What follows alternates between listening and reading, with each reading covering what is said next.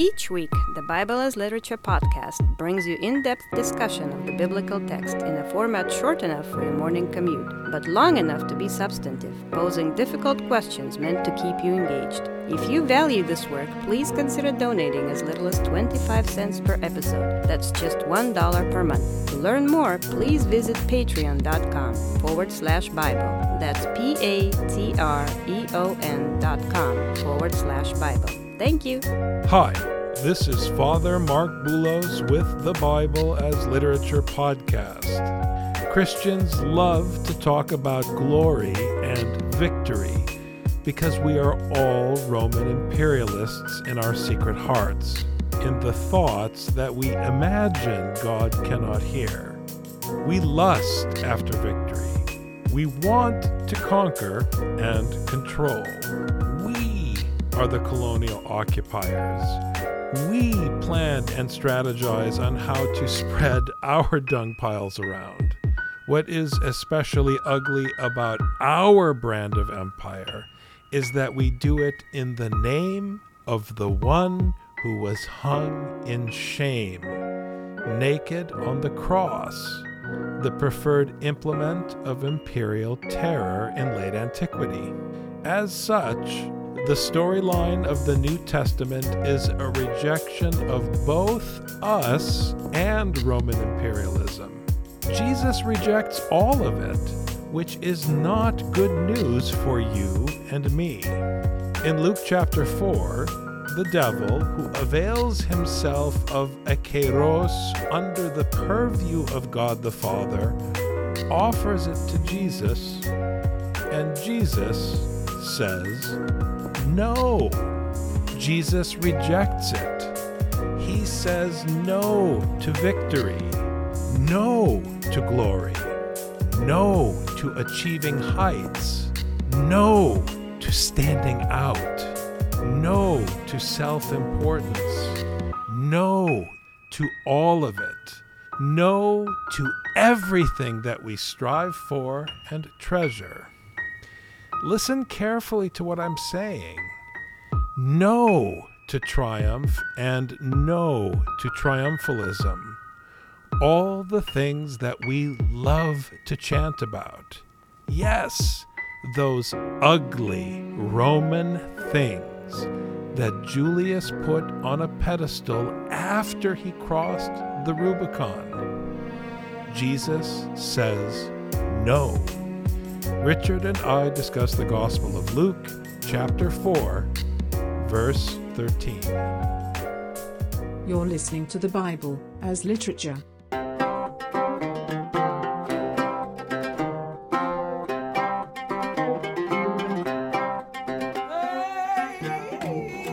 Hi, this is Father Marc Boulos.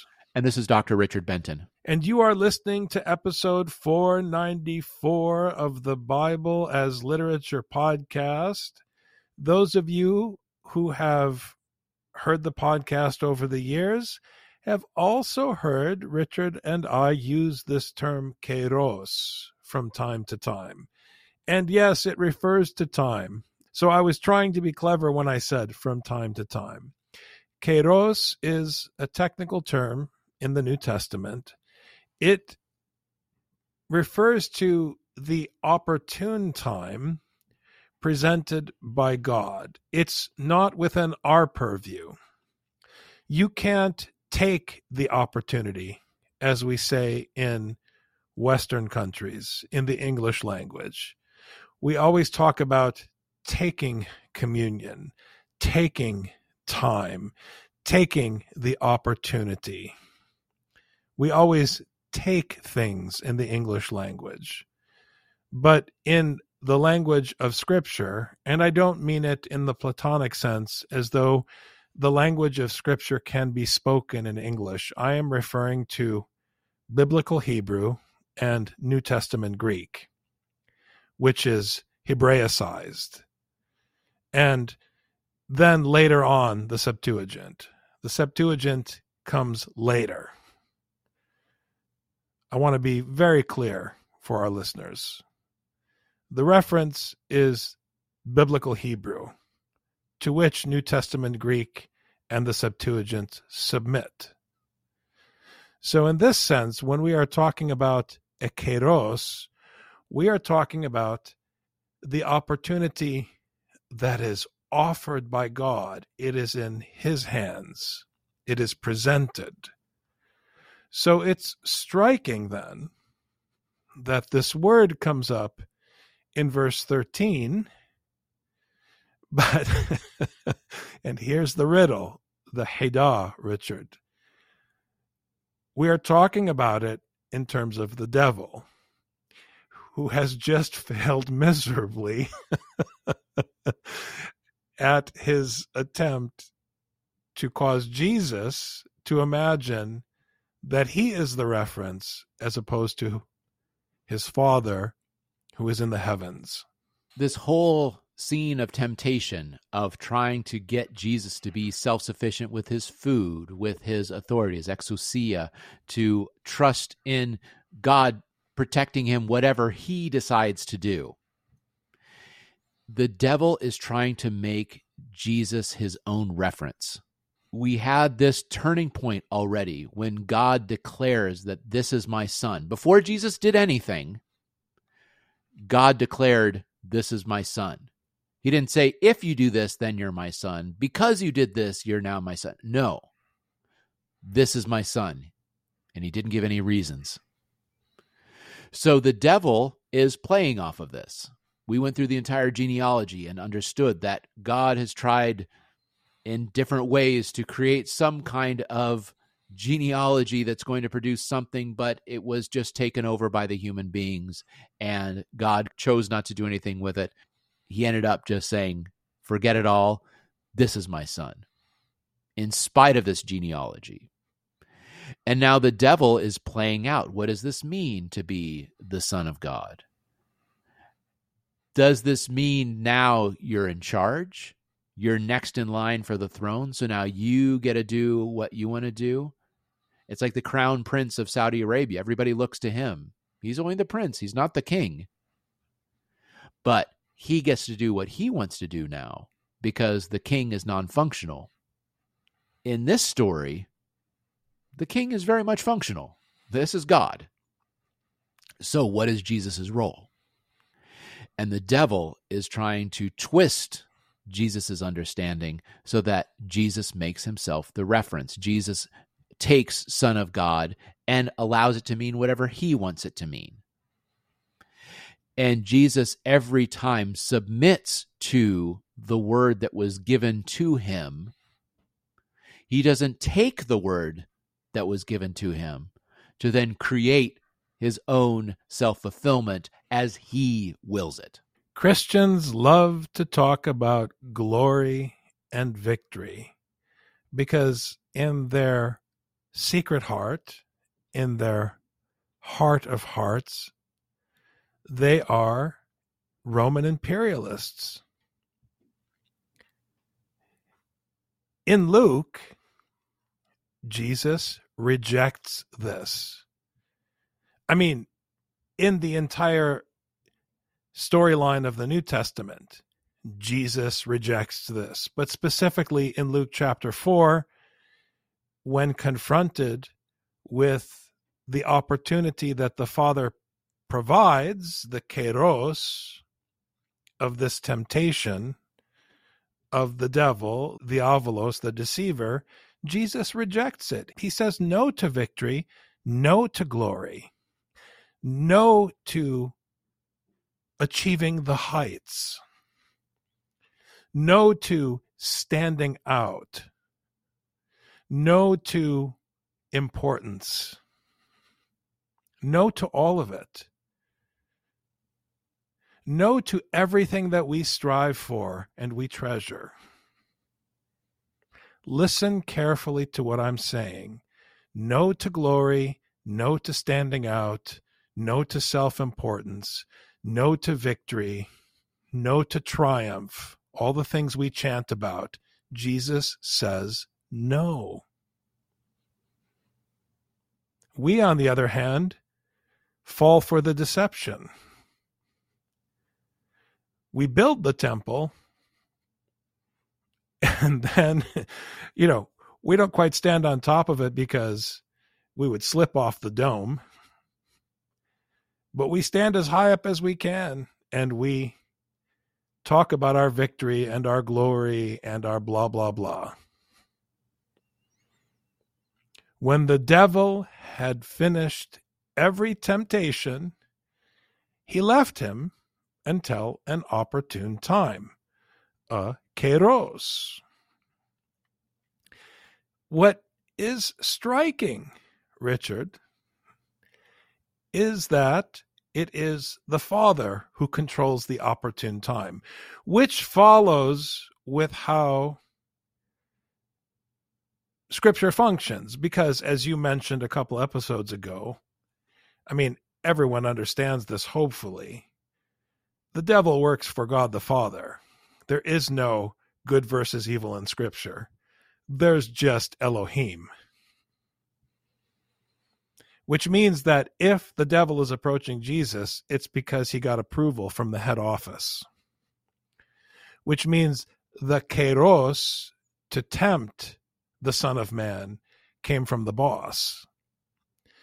So now the devil's going to step into the background and wait for the next kairos, which in Luke doesn't come until much later in chapter 8, but it doesn't really come in chapter 8. It only comes in the preaching of the Lord Jesus Christ. When you and I were preparing, in Greek, it's achri kairou, which is up until the time, up until the opportunity.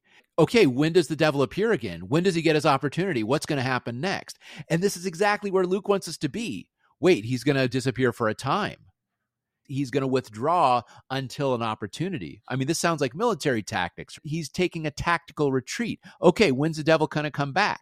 And then we started going back. Is it at the crucifixion? Is it Gethsemane? It's like, devil doesn't appear here. Devil doesn't appear here. What happens to him?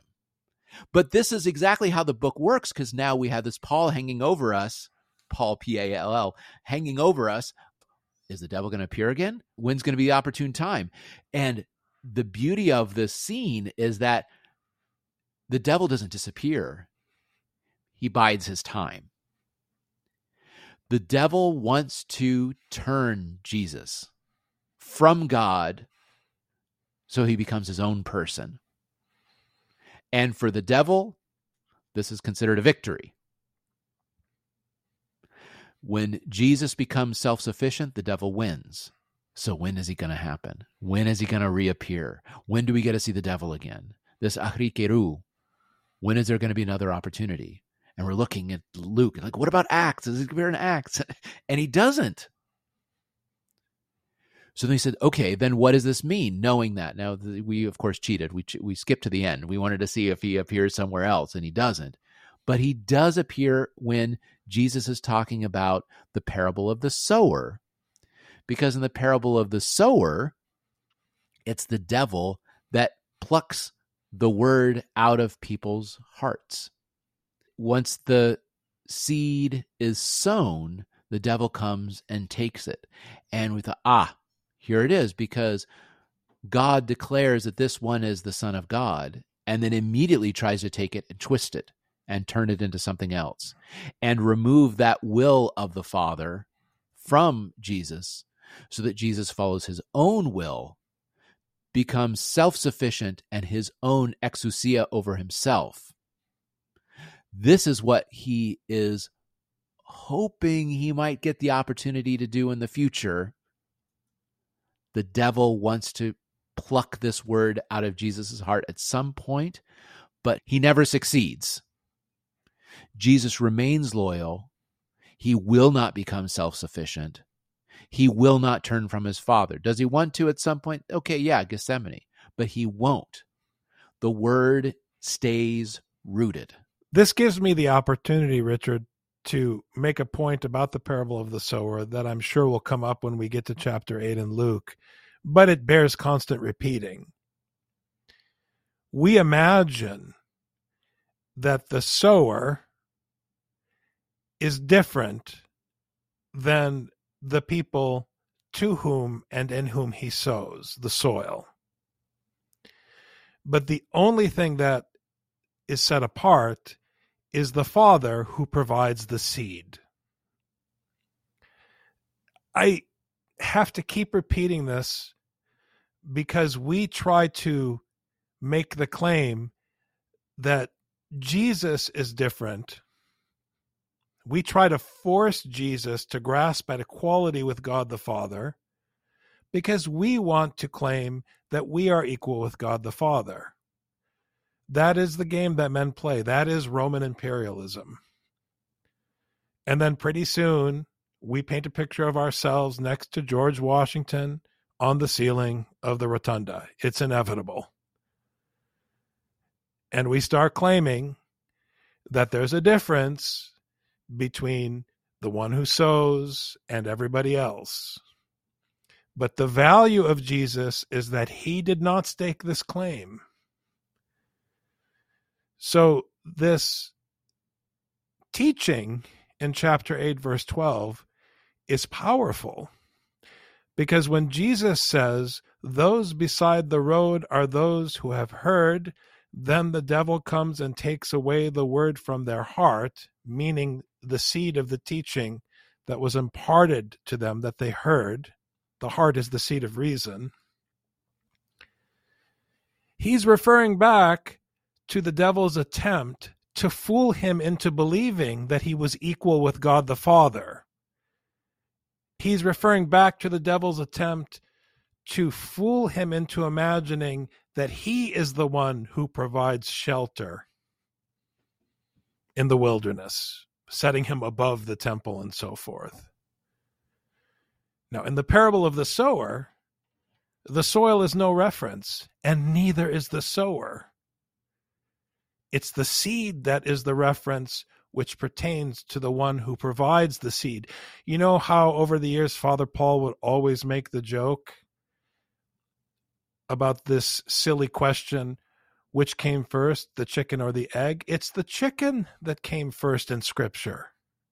Which came first, the tree or the seed? It's the tree that came first.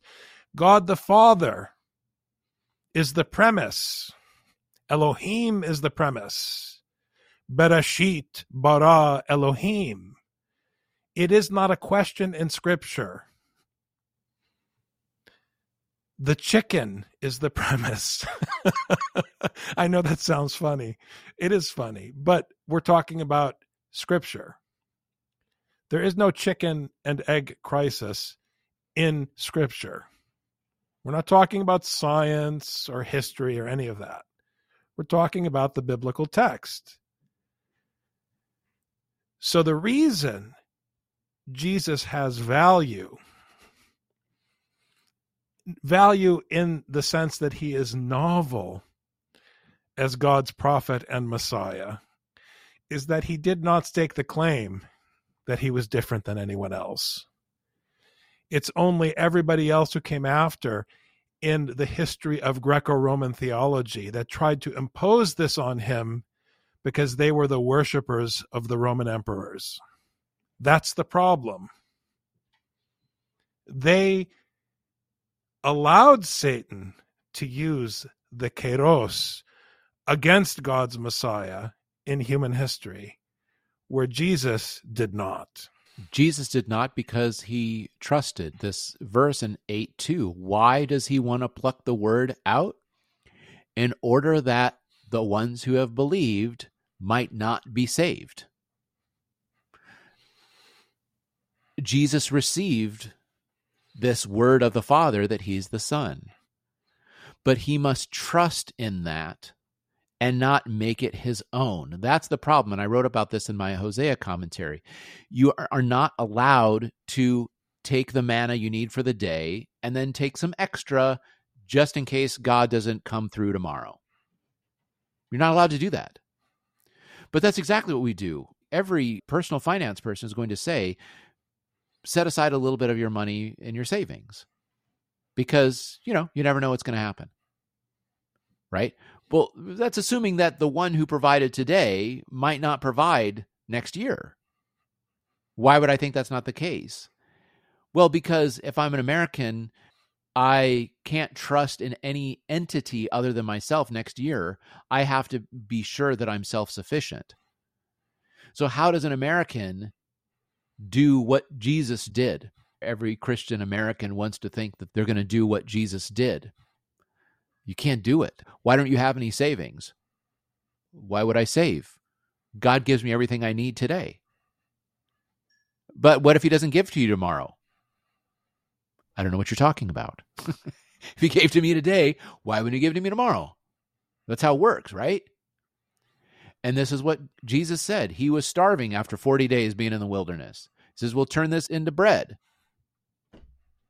All I need is the word of God. That's what's going to feed me. Why? Because it makes my tummy stop rumbling? No, because it reminds me that I'll get exactly the amount of food I need when I need it according to the will of the Father. And if it's my turn to starve to death, then it's the will of the Father. As cruel as that sounds to our ears.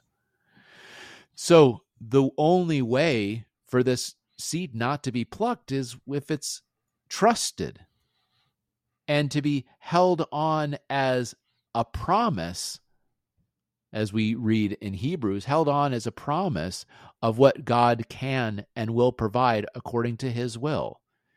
This is what the devil was trying to pluck out of Jesus through this temptation. This is what the peirasmos is. The peirasmos is this testing to see what you're made of, testing to see if you really trust or don't you. Does Jesus trust? So far, so good. But just like the readers of Luke, you and I were saying, but does the devil come back in a time or not? And we'll just have to keep reading the rest of the chapters just to see what happens. Thanks very much, Dr. Benton. Thank you, Father. You've just heard the Bible as literature. Thanks for listening. The Bible as Literature is a production of the Ephesus School Network.